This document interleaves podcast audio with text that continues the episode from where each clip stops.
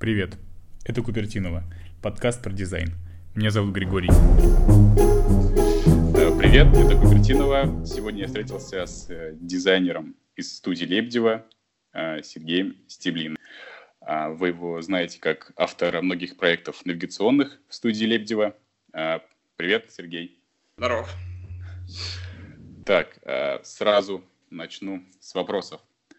Ты часто пишешь про эффективные встречи между дизайнером и клиентом, и то, что на встрече клиент и дизайнер должны чему-то друг друга научить. И если они друг друга чему-то не научили, то встреча прошла напрасно. Каким вещам ты научился на таких встречах, и как они тебе помогли в твоих задачах?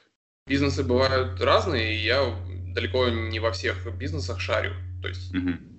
Э, процессы, то, что видны снаружи, э, они ну, ус- условно обманчивы, потому что я не понимаю, из чего оно состоит. И, соответственно, вот это знание мне интересно вытащить у клиента, а он готов с ним поделиться, чтобы проект получился на голову э, выше и интереснее. В конце концов, у каждого бизнеса есть свои УТП, да, ну, пусть это так называется, то есть какие-то преимущества. И вот это интересно. Соответственно, клиент учит меня каким-то тонкостям своего бизнеса. Не обязательно, чтобы я становился специалистом по производству колбасы, но Мгм. я узна- узнаю, например, от товароведа все стадии там какие-то производства или что-то такое. А а я, в свою очередь, рассказываю клиенту, из чего делается дизайн, как идет процесс и что такое хорошо, что такое плохо, условно. И ему это тоже оказывается в большинстве случаев очень интересно. И на этом строится, собственно, вся встреча, э, и результатом этой встречи выходят ну, как бы люди с каким-то зерном знания. Насколько я знаю, в студии часто встречами занимаются менеджеры. Я стараюсь максимально часто встречаться с людьми. На первых этапах, по крайней мере. Потому что остальные этапы, они технологические, там, в общем, сам- сами встречи не нужны. И, естественно, я езжу к клиентам и встречаюсь. Если проект небольшой какой-то, или клиент уже давний, старый, и все понятно, и Мгм. нет никаких там неожиданностей, то да, едет менеджер и показывает. А если сложно, надо объяснить, нужна какая-то тяжелая артиллерия, то э, я, иногда арт-директор, по-разному, но, но в целом, да, я стараюсь встречаться с людьми. А вот еще про переговоры. Я вот тоже дизайнер, я тоже хочу прокачаться в плане переговоров, но понимаешь, что просто тупо ходить на переговоры и разговаривать, мне кажется, недостаточно. Нужно что нужно делать, чтобы на переговорах прокачиваться в переговорах? Чтобы это было не просто твое присутствие, а прям обучение какое-то переговорам. Но обычно люди собираются и не понимают, какая задача и цель этой встречи. Это очень часто бывает. Все сидят и тупят. Кто в телефон, кто из-за дискомфорта начинает тянуть э, какую-то долгую речь, и э, Мгм. кто-то там э, пишет, что-то записывает. Вот до тех пор, пока никто не понимает, для чего эта встреча, встреча Мгм. бесполезна. Как только э, объявляется какая-то задача, э, Мгм. все понимают, когда наступит конец встречи, и все к нему идут. Соответственно, большинство встреч я начинаю с того, что я оглашаю задачу. Там, значит, мы сегодня собрались для того, чтобы обсудить первые наброски там, логотипа. Мы не должны принимать никаких там финальных решений, просто ознакомитесь, куда мы идем, если правильно подтвердите, если неправильно скорректируйте, правильно ли поняли задачу и все такое. Следующая встреча там состоится через неделю окончательно, где мы будем уже выбирать финальчика. Сейчас просто. Соответственно, люди понимают задачу, понимают, что от них не требуется умственных напряжений и быстрых решений, и встреча проходит в том ключе, в котором надо. Эм, Это оказалось, вот это вот вход в встречу, ко- который я сейчас рассказал, оказался супер эффективным для того, чтобы встреча длилась не час, а 10 минут. Реально у нас встречи очень короткие по, по существу. Это Класс. самое важное, то что не тратить время людей и не тратить свое время. И если ты чувствуешь, что вот, ну, вот ощущение, что все, разговор исчерпал, ты говоришь всем спасибо, встаешь, до свидания и уходишь, это не бестактно, это правильно. То есть, да, умение важно, то есть не бояться закончить встречу Абсолютно. раньше, раньше, когда она должна закончиться. Иногда Потому я да, специально заканчиваю раньше, когда я вижу, что клиент э, любит разговаривать не по существу. Я прям специально заканчиваю. Ну, можно, сосла... можно сослаться, если ты чувствуешь, что это вопрос такта. Можно сослаться, что у тебя там самолет или, э, значит, ждет что-то. Ну, то есть ну, на разные обстоятельства, если вот кажется, что не тактично просто закончить. Это интересно, кстати, да, потому что действительно над людям на встрече стоит разрешить себе закончить встречу раньше того момента, когда оно указано в календаре. Мне кажется, это важный способ это да. сделать хорошо свою работу.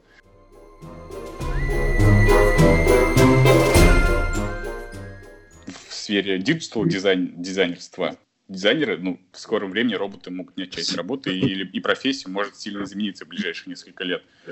А профессия навигационного дизайнера, какие у нее могут быть изменения в ближайшее время? Абсолютно. Там, или... Абсолютно. Ну, ну, то есть нейросети будут верстать и генерить какие-то макеты согласно э, точкам принятия решения и расстановки носителей на карте схематичной. Вот и все, робот просто генерит э, 200 тысяч носителей, расставляет их и, и все. Дел... А, навигация же не в этом заключается, это просто техническая mm-hmm. работа. А, ну это да, то есть рутинная техническая работа, как вот я видел у вас в студии проект, когда вы там делали для чемпионата мира по футболу, э, как пройти до, проехать до стадиона на каждую станцию, то, что вы при помощи иллюстраторских скриптов это все делали. Индизайн, ну там, там а, очень много связано между собой э, программ, то есть технологии mm-hmm. там разрабатывают э, под задачу программу, но в целом мы пытаемся, да, максимально автоматизировать то, что делалось там раньше полгода, чтобы сейчас это mm-hmm. делалось ну, условно быстрее, чтобы мы могли это время потратить на что-то другое полезное на этом проекте. Mm-hmm. Ну, ну, в целом, навигацион, ну, любой, э, любую сферу, э, которую касаются технологии, uh-huh. ее ждет примерно одинаковая участь, то есть меньше человека, больше, больше роботов. Ну, это хорошо, это здорово. Ну да, согласен, то, что может, получается, выдавать...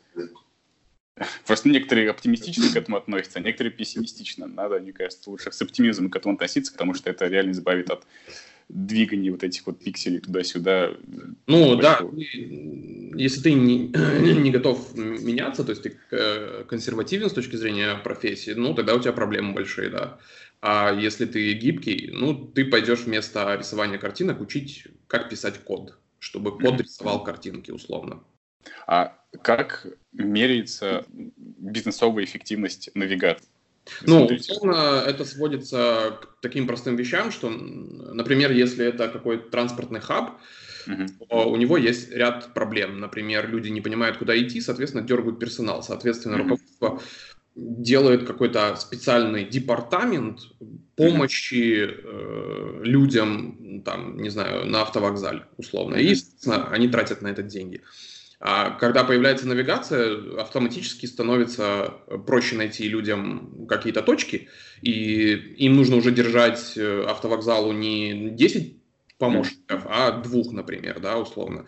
И вот тебе экономия э, денег. Плюс, э, грубо говоря, платить там зарплату месячную – это одна сумма для 10 людей – а поддерживать какой-то носитель в приличном внешнем виде рабочем, это другая сумма, она там mm-hmm. гораздо меньше условно выходит. Ну да. То есть на этом простом уровне оно работает. А в основном клиенты просто присылают нам, э, если изначально не была поставлена задача замерить результативность навигации, тоже иногда бывает, а, то клиент просто дальше присылает там свой какой-то отчет, вот там год прошел условно, там все стало супер, там стали находить, или он говорит, вот все классно, но нам еще не хватает вот такой-то штуки. И он может, например, прийти до заказать, потому что навигация это живая история, она, ну, да. она меняется, это, это не то, что ты поставил стелу и успокоился, это mm-hmm. ты поставил и наблюдаешь еще очень долго.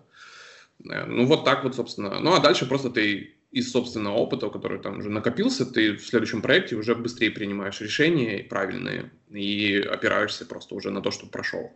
Можно ли сейчас э, рисовать схемы не в иллюстраторе?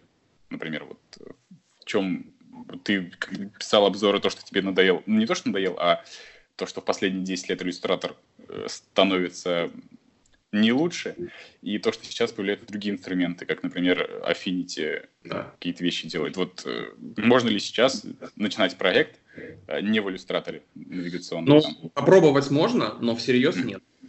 То есть есть Coral, есть иллюстратор, это два там сильных игрока, у них э, большие инструменты и э, очень много плагинов под них подпис- написано, и Мгм. быстрее найти помощь, если что-то А, Вот.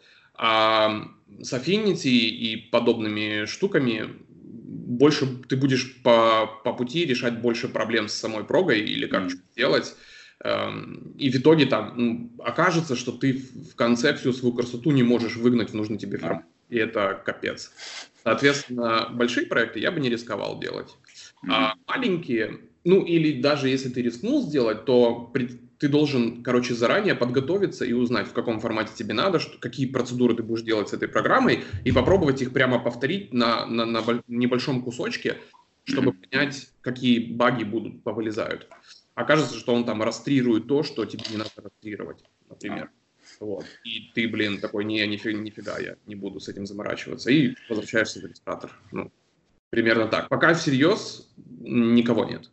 Affinity, они хорошо начали, но перекинули силы на другие проекты свои, на паблишер и на фото. Э, Ну, это клево, конечно, но они забросили дизайнер.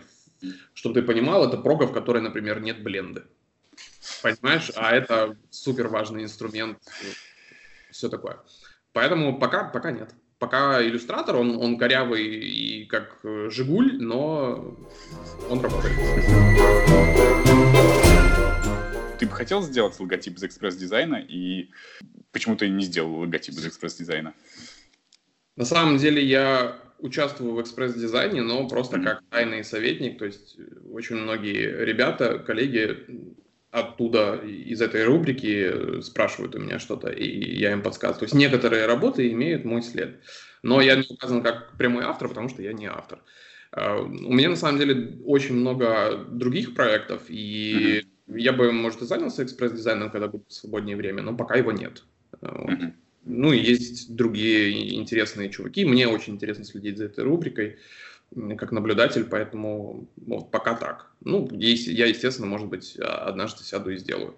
Но, с другой стороны, есть у меня проекты, которые можно тоже отнести к экспресс-дизайну, м, э, где я, в общем, ну, условно сделал так, как э, хочу, так, как вижу, или что-то такое, там, пару штук. Ну, не важно, конкретно в экспресс-дизайне я пока не участвовал. А какой тебе логотип больше всего нравится из экспресс-дизайнов?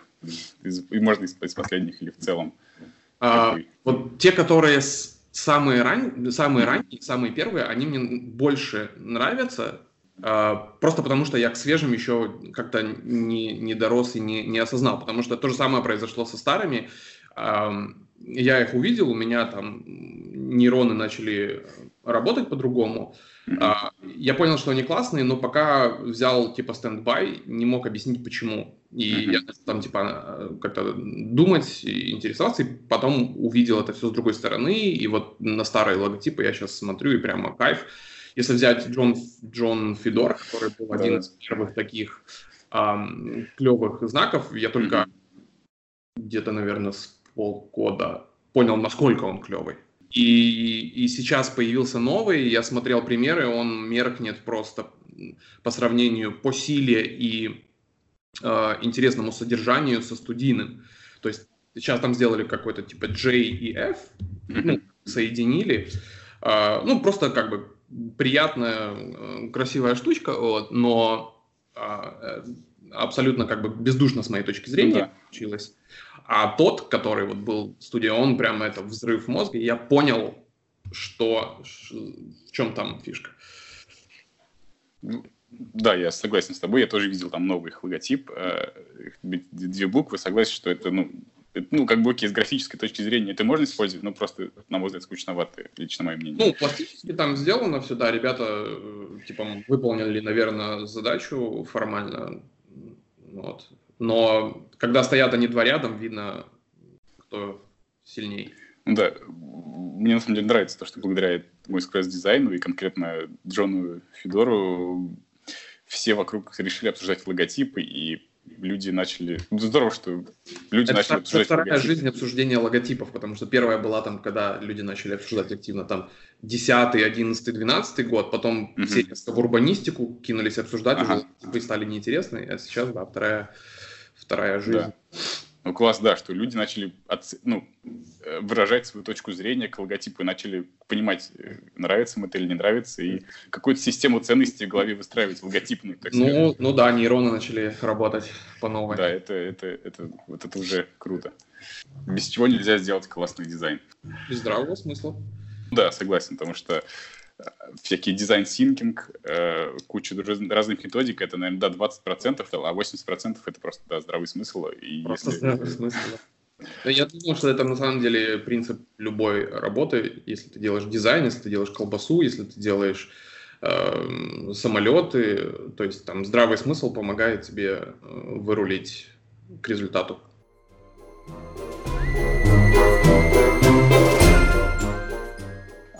Если, например, дизайнер в России получает завтра загранпаспорт и шенгенскую визу, в какой город ему ехать, чтобы вот как дизайнеру посмотреть больше красоты вот из Европы? Тот город шенгенской визы, который он взял страны. Нет. Ну, ну, если там у него мультивиза. Я, типа, да, я, я понял вопрос. Эм, я не был во всех странах я не, не могу, например, сказать, может быть, в Африке супер классно, а я тут топлю за Европу.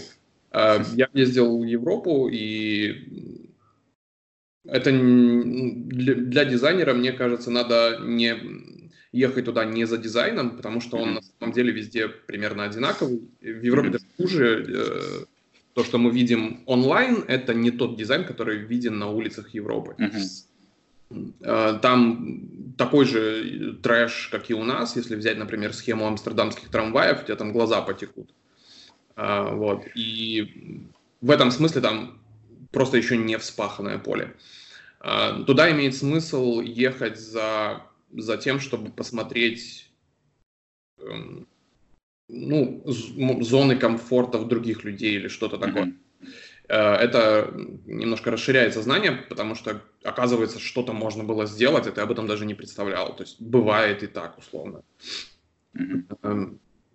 Обычно я раньше ездил больше на север, там, где все чисто и красивенько, и, честно говоря, это настопиздило буквально через, на третью поездку.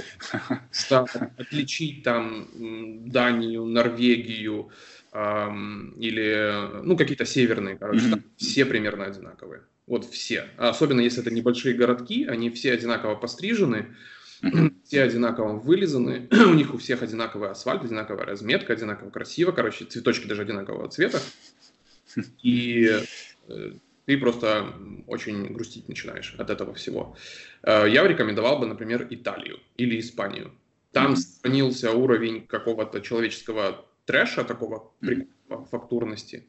А, там любят и ценят грязь. Встречается грязь, и это очень клево. Ты можешь встретить грязный угол. Вот. Там мусор иногда валяется, о боже. И это очень классно. И при этом они цивилизованные, они хорошие, у них там сервисы работают, у них инфраструктура хорошая, бла-бла-бла. В этом смысле там Неаполь, у меня он топ. Я знаю, что очень многие дизайнеры туда поехали, плевались, потому что там грязно, бомжи и все такое, вот. а на самом деле они не поняли, какой кайф за этим стоит. То же самое, например, со Стамбулом.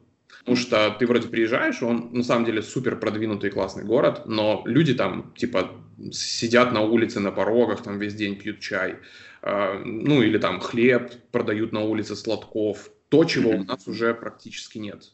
То есть у нас там магазины есть, но чтобы чувак там на какой-то тачке вез хлеб продавал без упаковки, это оказывается так можно. И вот это вот, вот за вот этими вещами надо туда ехать, чтобы понять, что такое типа душевная, содержательная, хорошая там штука.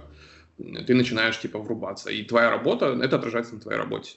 То есть вместо каких-то бездушных формальных штук ты начинаешь делать душевные, близкие к человеку, к человеческому пользованию и, и все такое. То есть э, иногда нужно делать специально неудобно, но типа это, люди будут от этого типа какой-то кайф получать.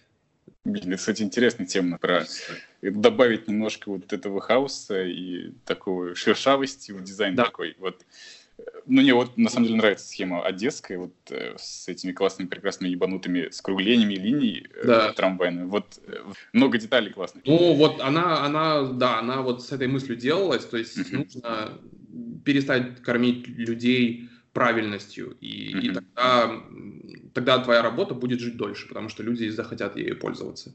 Мы любим там костыли какие-то, мы любим uh-huh. небольшие неудобства, мы там будем что-то Э, я зовут Тёма, недавно постил эм, у себя, по-моему, в Инстаграме, сейчас в Лиссабоне, по-моему, это было. Короче, или, я не, точно не помню, в Португалии.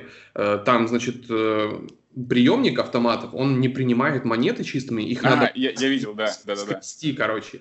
Ага. И я понял, бля, это, это, вот, это же не спроектировано, это просто был там хуевый э, монетоприемник, ага. вот, и люди как-то, ну, монету электролизировали, чтобы она там, значит, самое, но, а прикинь, это за дизайн сознательно, то есть, чтобы вот людям приходилось вот этот маленький делать э, ритуалы, и это на самом деле очень клево.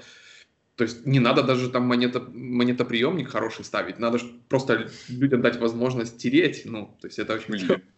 Да, это классно, это, наверное, только со временем может прийти, потому что, да, когда ты, да, там, начитаться книжек про Apple и так далее, и делать ровные там прямоугольники с красивыми тенюшками, да, это красиво, но это тоже скучно добавить такого классного. А, а, вот да, вот такой принцип добавления ебанутости, так скажем, легкой. Вот э, как его еще можно использовать и где?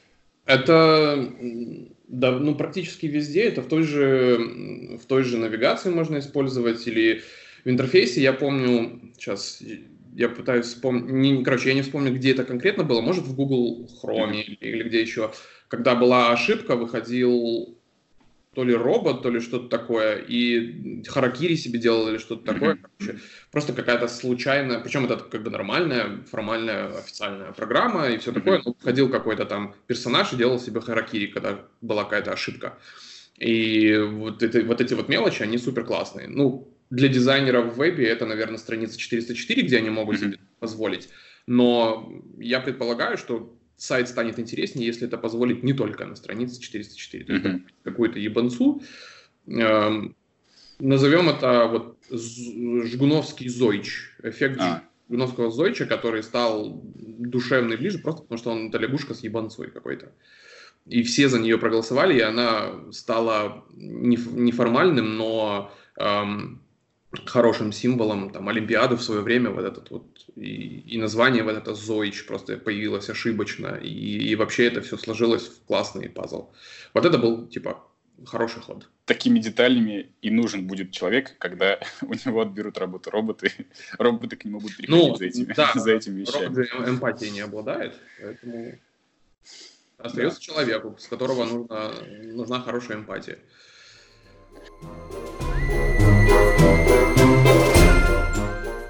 А где тогда грань между интересной концепцией и уже, когда сверх это стало, как понять, не делаешь ли ты слишком все странно? Это твой личный, личный фильтр. Ну, то, то есть оно, оно же все равно для кого-то будет странным. То есть для меня, я там смотрю какой-то робот, да, для меня она супер странная. А для человека, который делал, ну, он посчитал нормальным. Ну, я либо принимаю эти правила игры, типа, окей, но это же не, это же не равно плохо. То есть даже да. и избыток это не означает, что это плохо. Это просто личное. Может, через два года ты поймешь, что надо чуть-чуть поспокойнее делать. Ну, значит, твои работы станут чуть поспокойнее. Я не вижу проблем в том, чтобы ебануть дофига или, или убрать. Это все личный, личный вопрос. Ну, сделай что-нибудь, э, пере, как перефаршируй побольше и посмотри на результат. Вдруг это будет фишкой, я не знаю. А, а как тогда можно продавать э, к клиенту вот такую небритость дизайна, так скажем? Я не знаю, как, просто прикольно термины подбирать под это какие-то. Ну, а... клиенты в первую очередь люди. Они, им вся это, а это... Это чуваки, которые тоже там сидят на унитазе с телефоном, mm-hmm. скроллят ВКшечку, смотрят э, смешные видосики на YouTube. Mm-hmm. Это все, это все делают, вообще все. Даже самые топовые коммерческие директора, они все... Вот эта мысль упрощает задачу.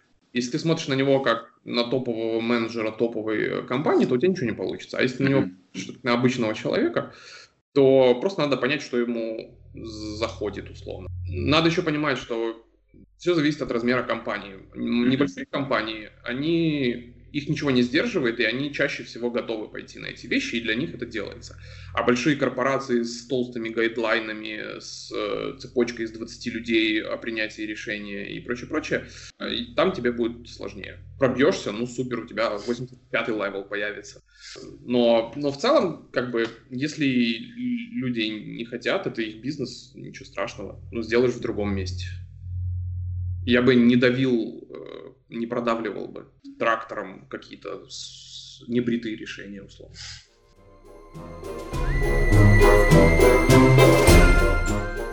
Мне кажется, профессия из психологов, психотерапевтов и так далее вообще тесно связана с дизайнерской профессией, потому что дизайнер это типа про людей, про то, как найти, как сделать удобно для людей и близко к людям, и там тоже, там тоже самое в той профессии. И что дизайнер должен знать из психотерапии, психологии, чтобы делать хорошие продукты и как ему может это пригодиться в жизни? Для начала надо определиться с терминами, потому Давай. что психолог и психотерапевт это, это не то чтобы разные или полярные mm-hmm. профессии, но они довольно далеко друг от друга. То есть психолог mm-hmm. это когда у тебя, ой, э, я не понимаю свою жену.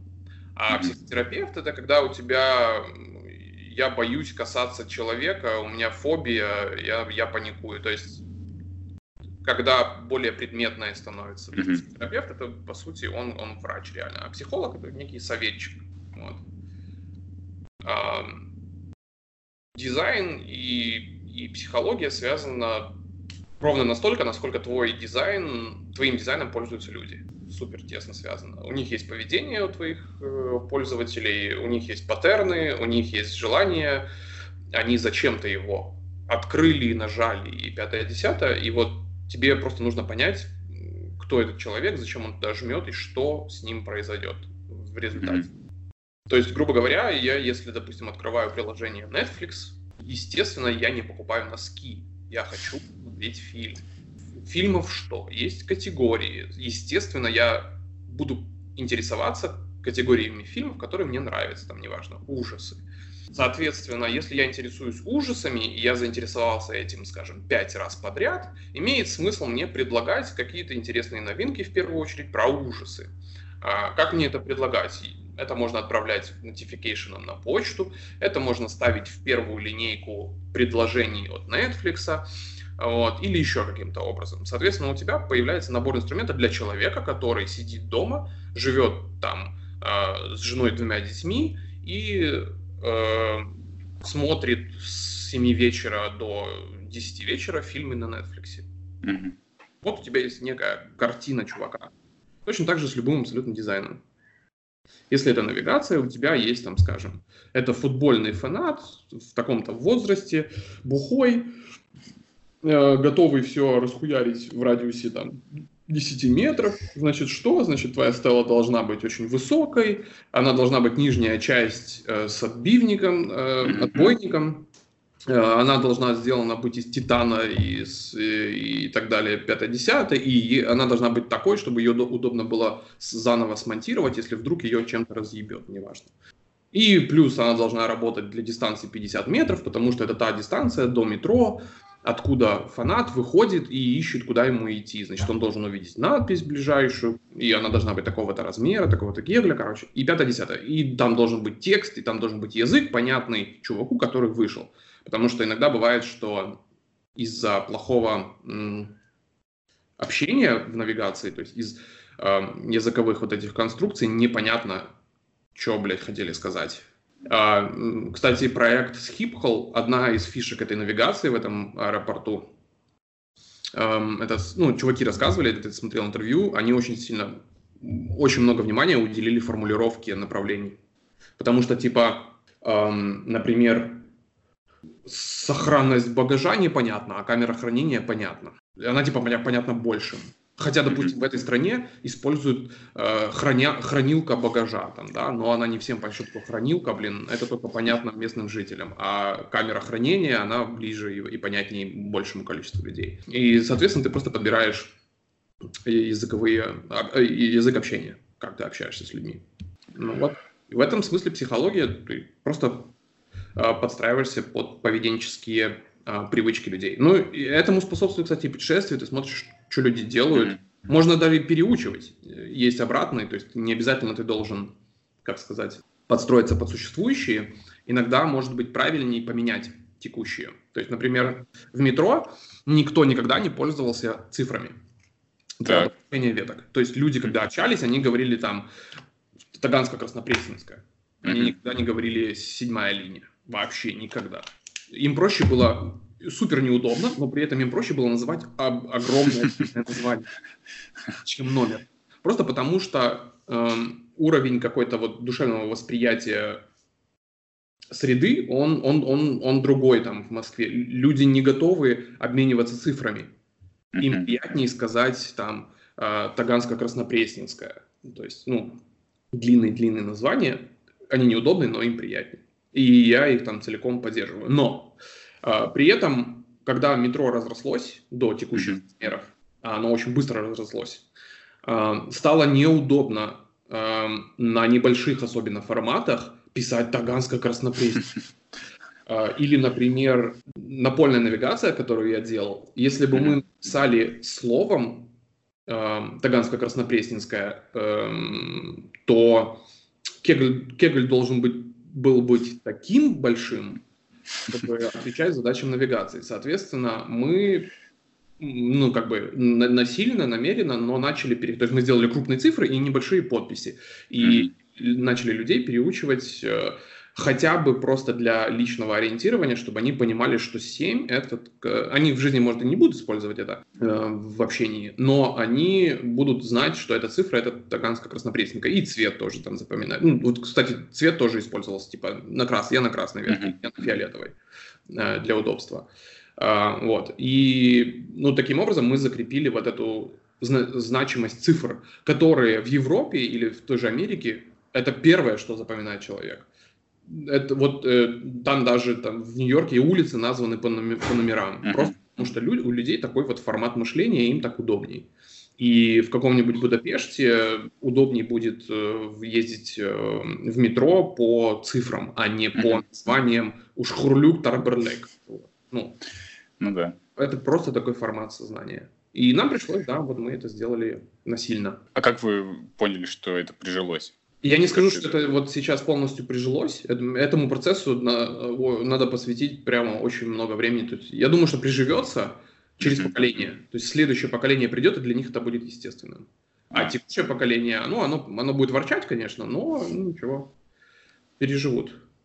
Тем а... более э, местные, они как бы они довольно много знают о метро, и навигацией не, не пользуются так активно. Они все в памяти уже держат. А приезжие для них, ну, они все равно первый раз встречают это. И какая разница, что запоминать, цвет или номер? И, они, и для них это как бы, как будто это было уже сто лет, условно.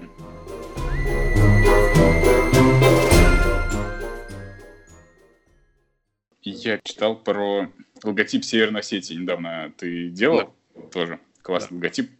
Мне нравится. Все сети. Да, сети. И ты специально в Фейсбуке скидывал ссылку на то, что кому-то понравился, кому-то он не понравился, и ты понимаешь то, что из-за твоих э, картинок у людей там бомбит, условно говоря. Да. И как, как, как ты к этому относишься? Мне очень нравится, когда у людей бомбит. Это означает, что у них в голове начинают образовываться какие-то новые связи, новые ассоциативные ряды. То есть, ну, человек это, это такой энергосберегающее существо, оно старается идти по пути меньшего сопротивления. Ну так мозг устроен. Соответственно, когда появляется что-то новое, человек начинает обугливаться жопа, просто потому что что-то необычное, непривычное вклинилось а, в, в естественный ход вещей. А, через пять лет человек вообще даже не поймет, почему он там бомбил.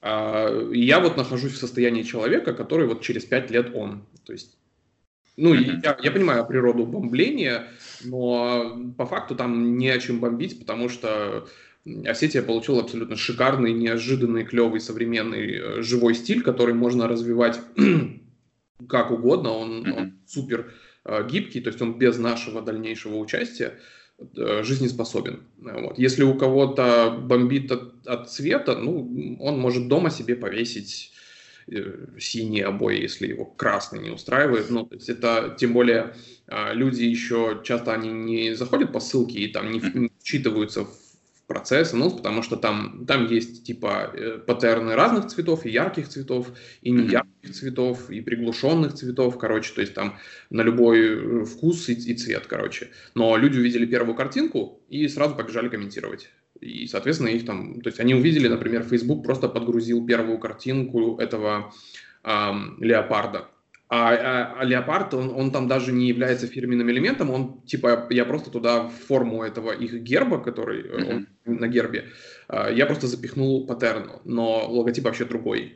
И очень многие, кстати, были такие комментаторы, которые приходили к тем, кто комментирует, типа, что, что за пиздец, леопарда покрасили в пятнышки, к ним приходили и говорили, блядь, чуваки, зайдите по ссылке, там это не логотип, типа, это просто картинка в анонс. Но в целом он получил хорошую огласку, проект классный.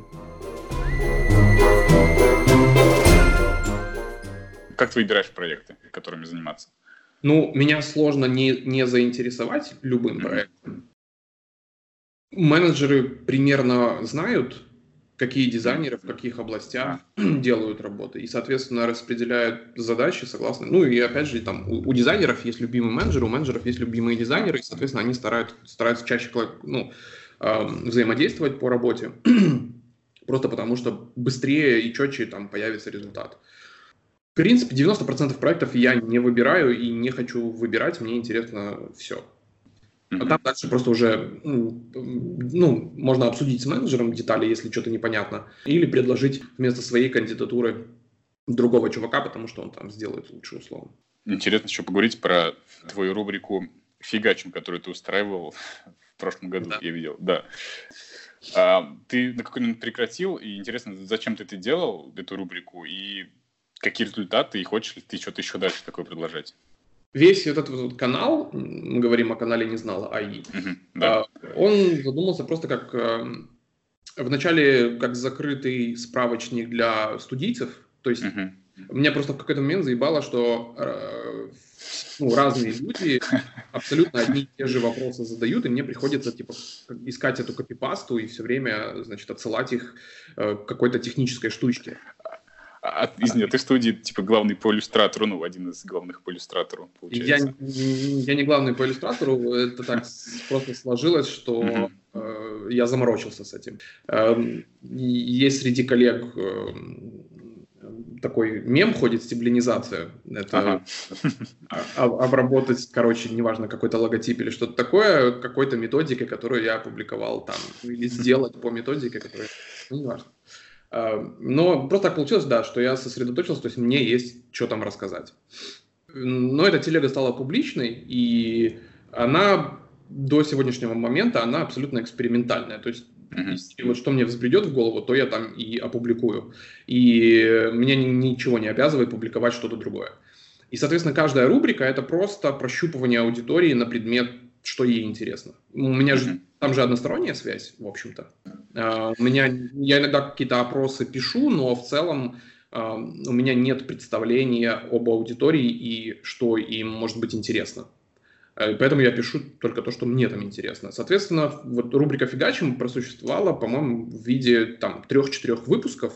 И mm-hmm. я посмотрел, что во-первых, люди перестали меньше, стали меньше слать работы, то есть менее активно стали на нее реагировать, и она естественным образом как бы отмерла. Ну, а показывать в рубрике всего лишь там две работы для объема это не, не интересно, потому что там нечего обсуждать условно. То есть две работы могут закончиться небольшим комментарием, и смысла в этом нет. Соответственно, рубрика будет сама себя убивать. Поэтому я ее просто прекратил. Но если я, например, э, в какой-то момент придумаю в рамках этой рубрики интересный ход, я тут же ее опубликую, типа вот рубрика фигачим, но с новым каким-то надстройкой новой. Uh-huh. Вот. Ну, например, было, что там было? я делал какой-то, ну, это а-ля, а конкурс, по-моему, боя, и я там думал, о, а подарю, типа, выигравшим ребятам там э, какой-то, типа, приз или что-то такое. Ну, и, ребята, это был, по-моему, логотип канала. Э, причем я себе поставил такую задачу, что я не буду...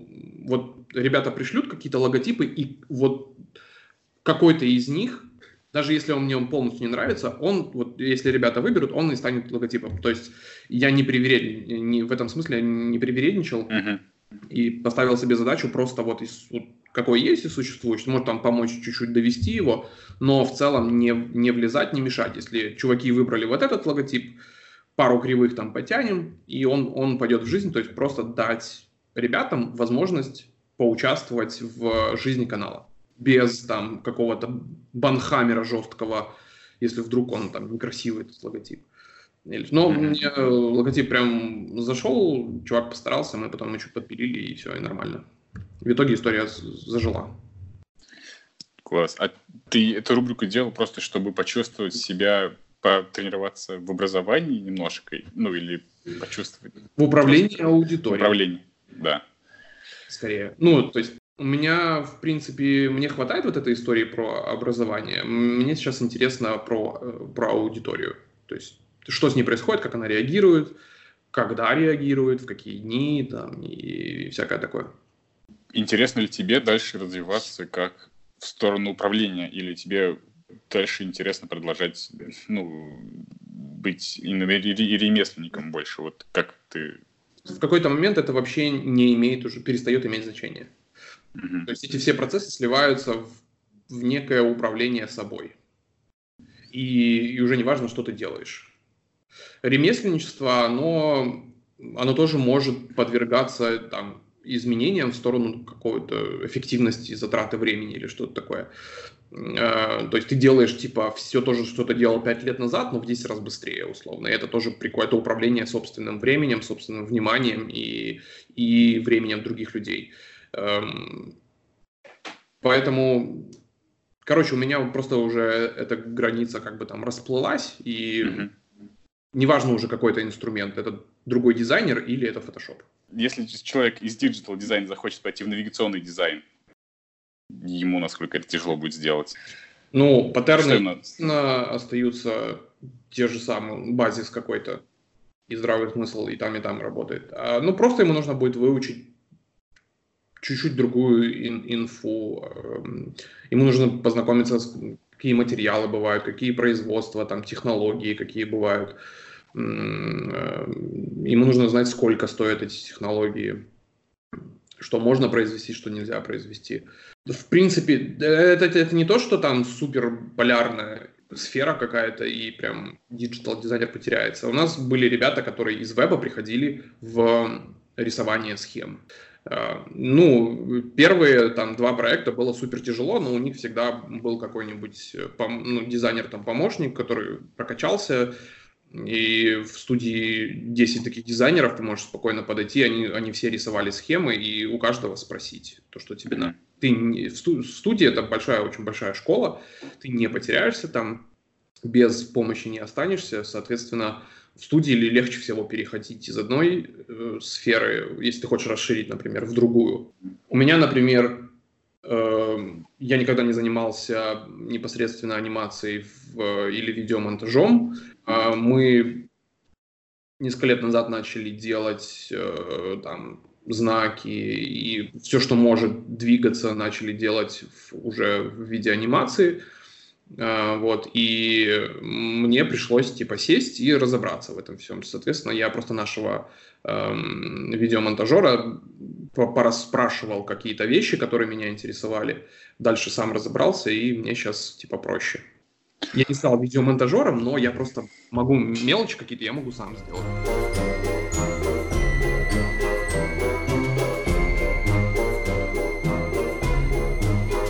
Дня?